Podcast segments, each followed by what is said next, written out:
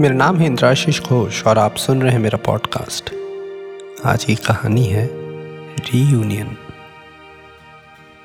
छुट्टी के दिन भी ना बहुत अजीब होते हैं। घर के काम और फैमिली के साथ रह के वक्त का पता ही नहीं चलता। शाम के कुछ पाँच बजे होंगे, जब मोबाइल फ़ोन से एक आवाज़ आई। नहीं नहीं कॉल नहीं थी, बल्कि फेसबुक मैसेंजर में किसी ने कुछ भेजा था। शशांक का मैसेज था। शशांक मेरे साथ स्कूल में पढ़ता था। दस साल हो गए हैं स्कूल को अलविदा किए हुए।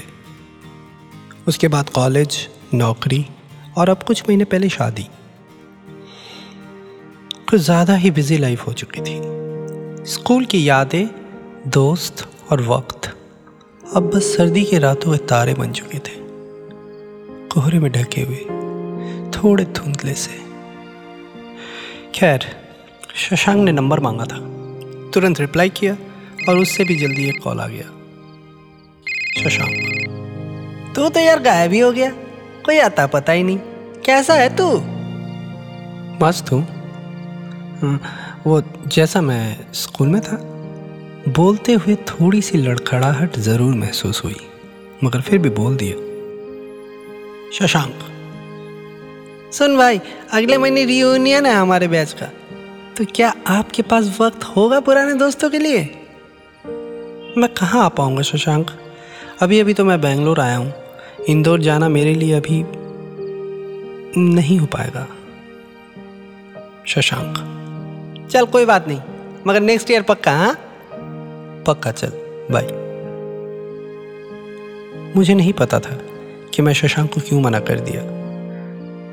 क्या मेरे लिए सच में मुश्किल था जाना? क्या मेरे पास वक्त की सही में कमी थी या फिर और कुछ? दूसरे दिन ऑफ़िस में बैठा हुआ था कि नंदिता का फ़ोन आया। उसे नेक्स्ट वीक इंदौर जाने के लिए फ़्लाइट बुक करना था। क्यों ना मैं भी उसके साथ चला जाऊँ? लेकिन ऑफ़िस से छुट्टी ना मिले तो? आज पैरों के तले हैं आसमान। बंद मुट्ठी में थमी है दो जहाँ। आज पैरों के तले हैं आसमान। बंद मुट्ठी में थमी है दो जहाँ। चाह जो आसमां से वो मिला। ना किया रब से शिकवा गिला। जरा धीरे धीरे चलना है ज़िंदगी, थोड़ा महसूस कर ले इसे।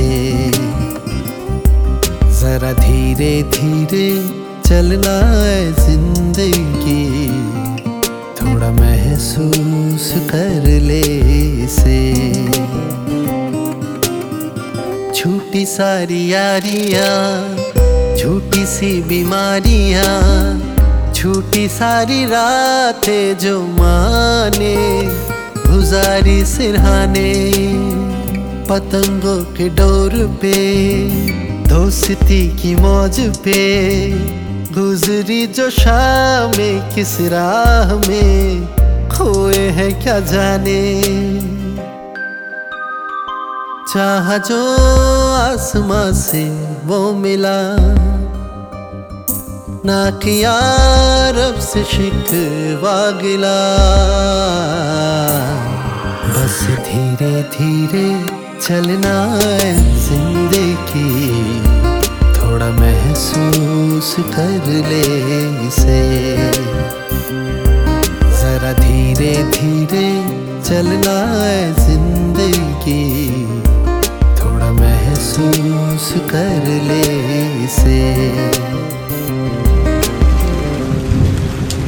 What I don't like about Bangalore is this rain office में बारिश की बातचीत मेरे कानों में आते ही मेरे ध्यान खिड़की की तरफ़ गया।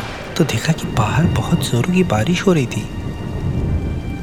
छुट्टी का टाइम हो चुका था तो कुछ देर में ऊबर बुकिंग करने का ट्राई किया। लेकिन वेदर ख़राब होने के कारण मुझे मिला नहीं। मैंने सोचा एक बार ऊबर पूल ट्राई करता हूँ। ऊबर में बैठते ही कुछ देर बाद एक और लड़का गाड़ी में चढ़ा मेरे साथ। हाथ में एक बैडमिंटन का रैकेट, कंधे पे स्कूल बैग और एक दूसरे हाथ में कोई एक डब्बा था। चढ़ते ही उसने हाय कहा। तो मैंने भी मुस्कुराते हुए उसे हेलो बोला।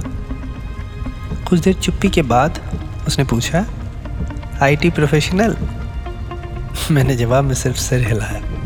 उसने कहा my dream is to become like you उसके बैग के लेबल में लिखा हुआ नाम मैंने पढ़ लिया था, रणबीर आहूजा मैंने उसे कहा तो फिर, बैडमिंटन और ये चेस का डब्बा क्यों?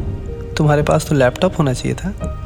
हिंदी सुनकर थोड़ी देर चौक गया वो और जवाब दिया, अरे, ये सब तो मैं सीखता हूँ। घर में जाकर मैं इंटरनेट में प्रोग्रामिंग सीखता हूँ।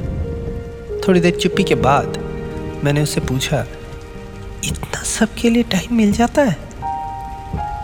थोड़ी देर मेरी तरफ़ देखकर उसने जवाब दिया, मेरे पापा कहते हैं टाइम और दूध में कुछ कॉमन है।